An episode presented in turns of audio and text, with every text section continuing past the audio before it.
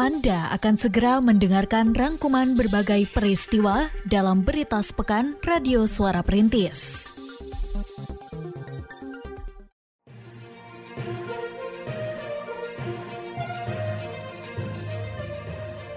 Berita sepekan Radio Suara Perintis FM Kota Sukabumi.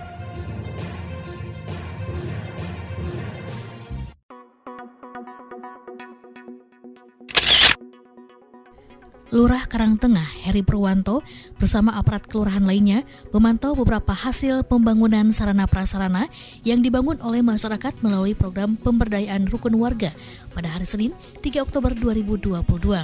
Dalam pemantauan tersebut, ia menjelaskan bahwa seluruh kegiatan pembangunan P2 RW di kelurahannya telah tuntas dilaksanakan dan ia pun menyampaikan rasa terima kasihnya kepada seluruh warga yang telah bergotong royong menyukseskan program ini. Ketua RW 17 Yuda Soleh yang ditemui pada saat pemantauan menerangkan bahwa untuk di wilayahnya P2 RW tahun ini merupakan yang pertama kali dilaksanakan setelah pemekaran wilayah. Adapun kegiatan pembangunan dilakukan di lima lokasi dengan jenis kegiatan di antaranya pembangunan drainase, perbaikan jalan dan lapang, serta dana swadaya yang digunakan sekitar 12 juta. Alhamdulillah Pak, jadi di KRW 17 ini alokasi P2 RW kita kita titikkan di lima titik di setiap KRT-an Pak. Jadi eh, semua KRT-an kita bisa membangun teralokasi di antaranya drainase, kemudian perbaikan jalan dan lapang seperti di sini khususnya di lapang ini di RT 2 Pak. Nah, Begini siap. Siap. Alhamdulillah untuk kendala tidak ada Pak. Kita kebersamaan yang diutamakan hmm. untuk mencapai suatu eh, bukti nyata lah hmm. dalam pembangunan di KRW 17. Untuk dana swadaya kita semua titik hmm. eh, ada dana swadaya hmm. warga antusias sekali dalam P2 RW karena kali ini untuk P2 RW kali ini di KRW 17 ini baru hmm. pertama kali Pak. Hmm. Alhamdulillah gitu. Jadi untuk khususnya di KRT 2 ini eh, warga di RT 2 ini membangun apa merevitalisasi ini lapang dengan kalau nggak salah itu 8 juta Pak swadaya. Hmm. Sementara jalan sepanjang 144 meter berhasil diperbaiki menggunakan P2 RW di RW 15 Kelurahan Karangtengah. Ketua RW setempat Ibrahim mengatakan bahwa perbaikan tersebut merupakan salah satu pembangunan yang secara keseluruhan dilakukan di enam lokasi. Ia mengharapkan agar program ini dapat terus dijalankan oleh pemerintah kota Sukabumi karena bermanfaat bagi masyarakat. Kebetulan di lingkungan kami RW 15 hmm. terlaksana pembangunan P2 RW. Salah satunya Jalan Soka, yeah. Jalan Cepaka dengan perbaikan drainase dengan total jumlah kirang langkung 144 hmm. meter hmm. panjang. Hmm. Di Jalan Mawar pun kita adakan perbaikan Jalan Dahlia, rapat beton, rapat beton semuanya, tidak memakai aspal. Oh dengan anggaran P2 RW yang dihibahkan oleh pemerintah sebesar 25 juta diserap oleh P2 RW uh, dengan BOP 2 juta 500 Bu ya. Ha -ha. Alhamdulillah swadaya dari masyarakat di angka 13 jutaan sampai dengan selesai alhamdulillah terlaksana dengan baik tidak ada halangan apa pun. Relawan TIK Kota Sukabumi menggelar seminar digital parenting yang diikuti oleh para camat, lurah, anggota PKK, Dharma Wanita, serta mahasiswa pada hari Senin 3 Oktober 2022 di Auditorium Universitas Muhammadiyah Sukabumi. Seminar yang dibuka oleh Wali Kota Ahmad Pami menghadirkan narasumber Ketua TPPKK Fitri Hayati, Kepala Dinas Komunikasi dan Informatika Rahmat Sukandar, Ketua Prodi PGSD UMI Diah Lesmaya, serta Geri Sugiran sebagai Dewan Pembina RTIK Kota Sukabumi. Wali kota dalam sebutannya mengapresiasi diadakannya kegiatan ini dengan harapan mampu mengatasi salah satu permasalahan di era digital, yakni penggunaan gadget untuk hal yang tidak produktif. Ia juga menekankan bahwa perkembangan teknologi yang terjadi tidak bisa ditolak, namun semua pihak harus berhati-hati dalam memanfaatkannya.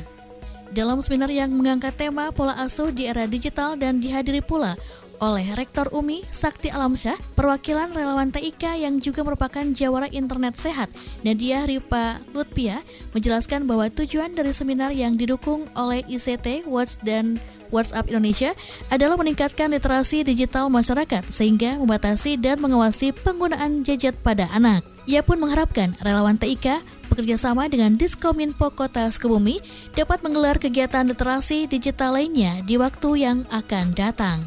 Harapannya uh, agar para orang tua itu lebih melek digital lebih uh, dapat tahu lah gitu sekarang tuh kondisinya gimana teknologi itu. Karena kan kata Bapak juga teknologi itu dapat membawa musibah juga dapat membawa berkah juga gitu.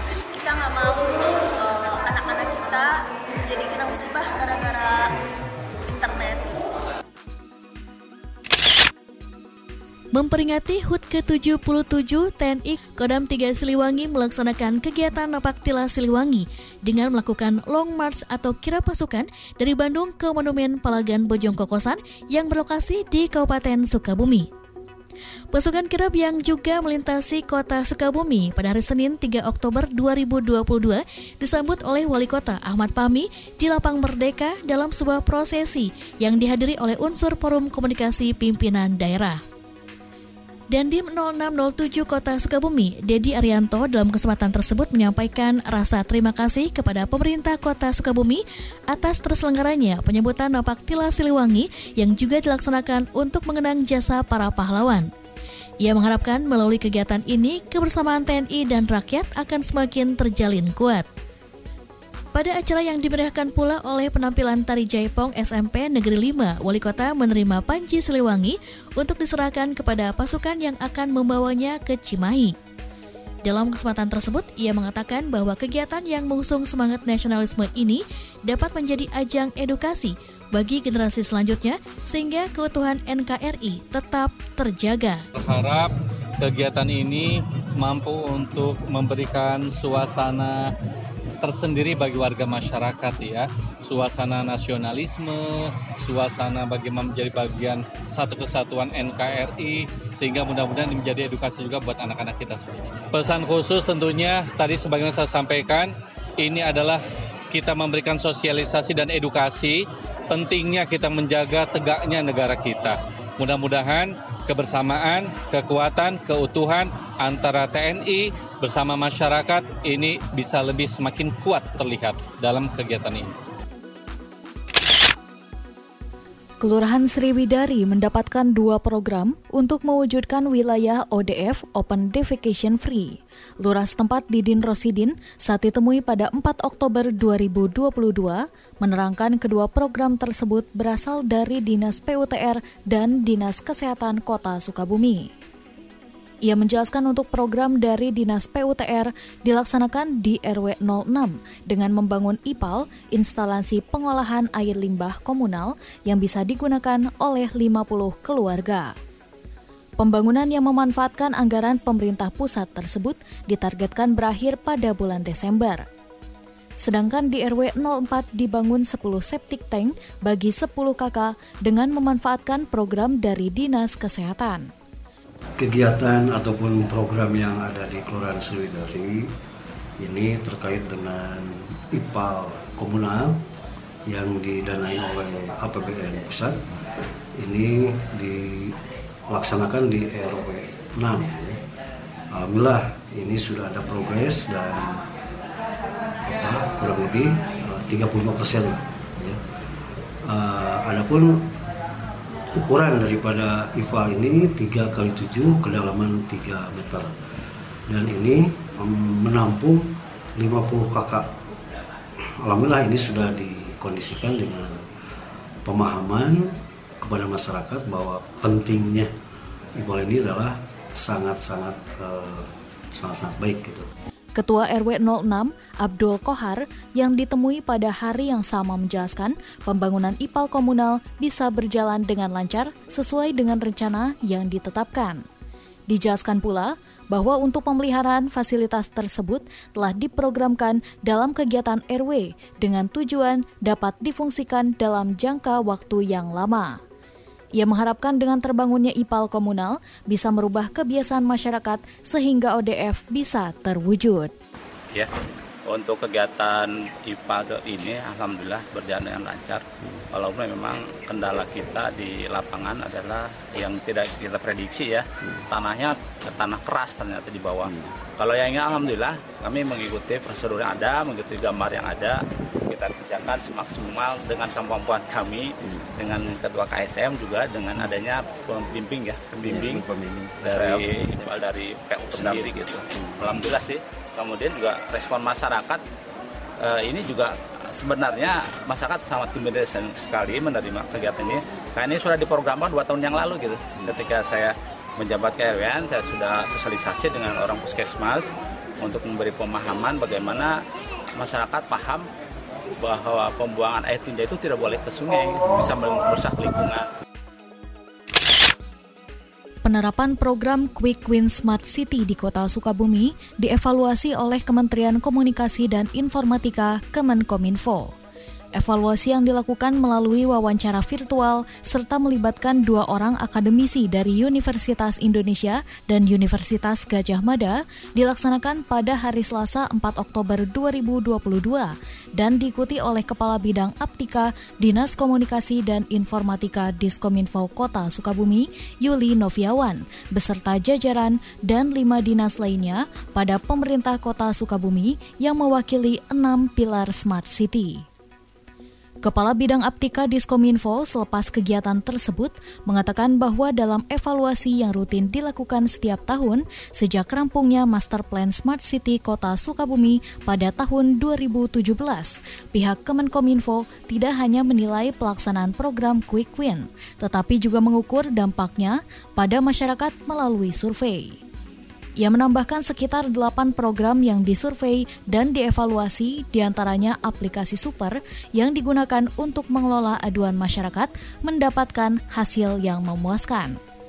Dalam evaluasi, pihak Kemenkominfo juga memberikan rekomendasinya, yaitu penggunaan standar ISO SNI 37122 tahun 2019 Menurut Kepala Bidang Aptika Diskominfo, jika standar ini sudah digunakan, maka pengukuran Smart City akan bertambah menjadi 20 indikator. Tidak hanya diukur dari enam pilar seperti Smart Living dan Smart Economy saja.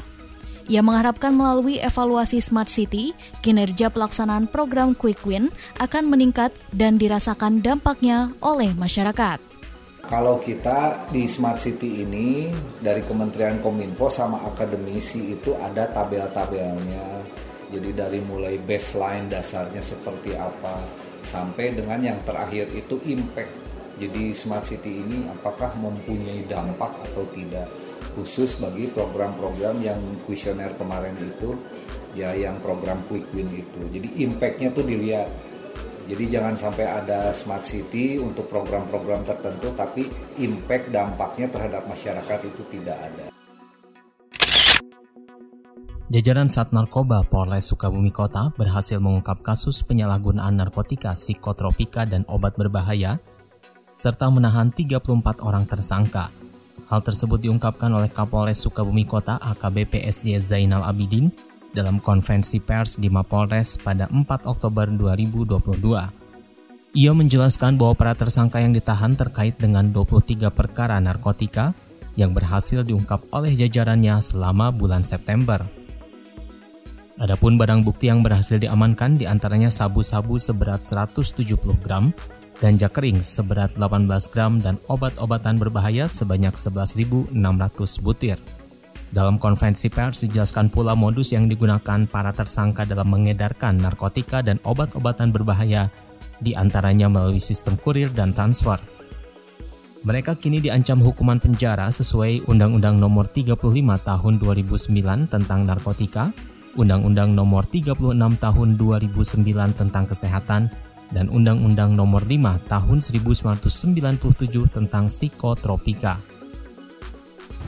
Dari hasil pengungkapan tersebut, maka kemudian barang bukti yang dapat kami amankan sabu seberat 170 gram, kemudian ganja kering seberat 18 gram, obat-obat berbahaya sejumlah 11.600 butir, kemudian psikotropika sejumlah 219 butir, Dan barang bukti yang lainnya berupa handphone, kemudian alat hisap, kemudian timbangan sebanyak 8 unit, dan hasil penjualan berupa uang tunai sejumlah 600 ribu. Dan dari pengungkapan ini, maka kemudian dapat disimpulkan oleh para penyidik bahwa Sat Narkoba Polres Sukabumi Kota berhasil kemudian menyelamatkan sebanyak 30 ribuan 400 jiwa dari para calon penggunanya. Badan Penanggulangan Bencana Daerah PPBD Kota Sukabumi menggelar apel siaga bencana pada hari Kamis 6 Oktober 2022 di Lapang Merdeka. Apel diikuti oleh berbagai unsur seperti TNI, Polri, dan Forum Pengurangan Risiko Bencana. Wali Kota Ahmad Fahmi sebagai pembina apel pada kesempatan tersebut mengamanatkan agar sosialisasi, edukasi, dan literasi mengenai penanggulangan bencana ke berbagai jenjang lebih ditingkatkan kembali. Ia juga meminta berbagai pihak untuk mengambil langkah pengurangan risiko bencana, di antaranya melalui sistem tata kelola sumber daya manusia, melaporkan penataan lingkungan, dan mengintensifkan sinergi antar pihak terkait. Ia juga mengingatkan bahwa kota Sukabumi memiliki berbagai potensi bencana, seperti banjir dan longsor, sehingga edukasi hingga ke tingkat sekolah perlu dilakukan. Apel yang diadakan untuk memperingati Hari Pengurangan Risiko Bencana (PRB) serta memastikan kesiapan menghadapi musim penghujan dihadiri pula oleh unsur Forkopimda dan diisi dengan kegiatan simulasi bencana oleh para relawan kebencanaan dari Stikes.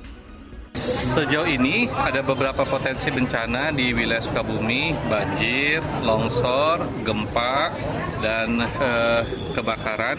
Ini masih menduduki peringkat-peringkat atas eh, potensi bencana di wilayah Kota Sukabumi. Pertama, kita ingin mengedukasi kepada warga masyarakat bahwa penanggulangan bencana ini bukan hanya tugas pemerintah atau BPBD saja, Makanya edukasi, sosialisasi ini gencar dilakukan baik kepada masyarakat maupun ke lingkungan sekolah.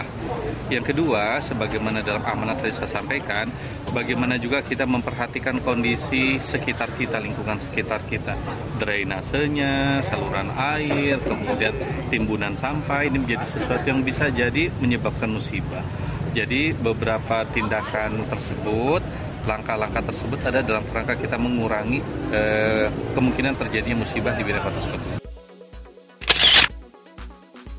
Ikatan Dai Indonesia IKADI Kota Sukabumi beraudiensi dengan Wali Kota Ahmad Fahmi di Balai Kota pada 6 Oktober 2022. Audiensi dilakukan menjelang dilaksanakannya musyawarah daerah Musda IKADI.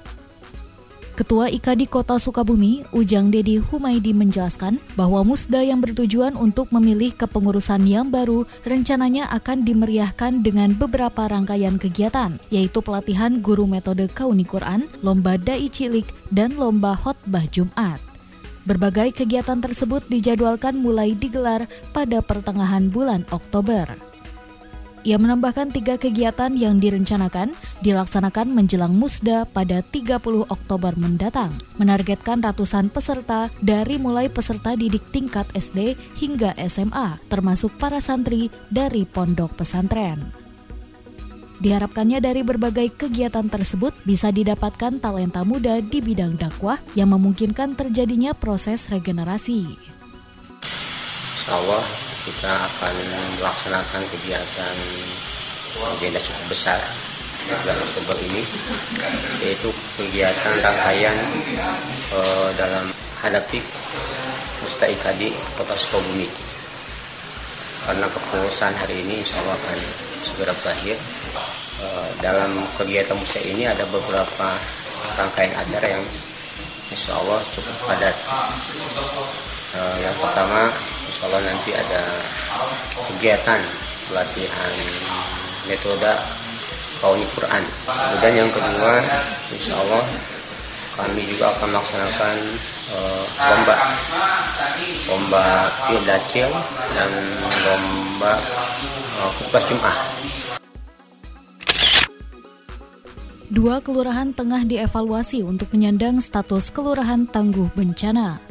Hal tersebut disampaikan oleh Kepala Pelaksana Badan Penanggulangan Bencana Daerah BPBD Kota Sukabumi, Imran Wardani saat diwawancarai usai apel siaga bencana pada 6 Oktober 2022 di Lapang Merdeka. Ia menjelaskan saat ini Kelurahan Tangguh Bencana telah dibentuk di 15 kelurahan dan ditetapkan melalui surat keputusan SK Wali Kota. Terdapat enam indikator dalam penetapan Kelurahan Tangguh Bencana, yaitu legislasi, perencanaan, kelembagaan, pendanaan, pengembangan kapasitas, dan penyelenggaraan penanggulangan bencana. Selain itu, dalam kesiapan menghadapi potensi bencana, telah dibentuk pula Forum Pengurangan Risiko Bencana FPRB yang beranggotakan berbagai unsur dari mulai akademisi hingga relawan.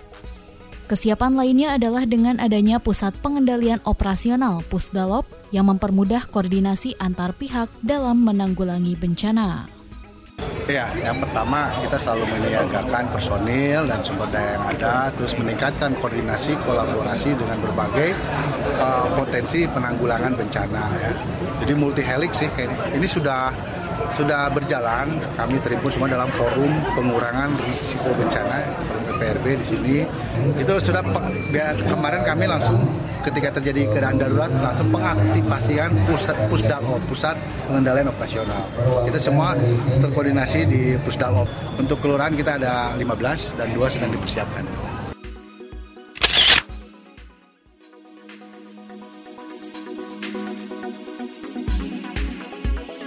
Demikian berita sepekan Radio Suara Perintis edisi kali ini. Dengarkan program berita kami, berita seputar kota yang disiarkan dari Senin malam hingga Minggu pagi pukul 18.30 dan 06.30 waktu Indonesia Barat. Dengarkan pula setiap Senin hingga Jumat, berita siang pukul 13.00, berita sore pukul 16.00, dan berita malam pukul 21.30 waktu Indonesia Barat. Terima kasih, sampai berjumpa di Berita Sepekan edisi selanjutnya.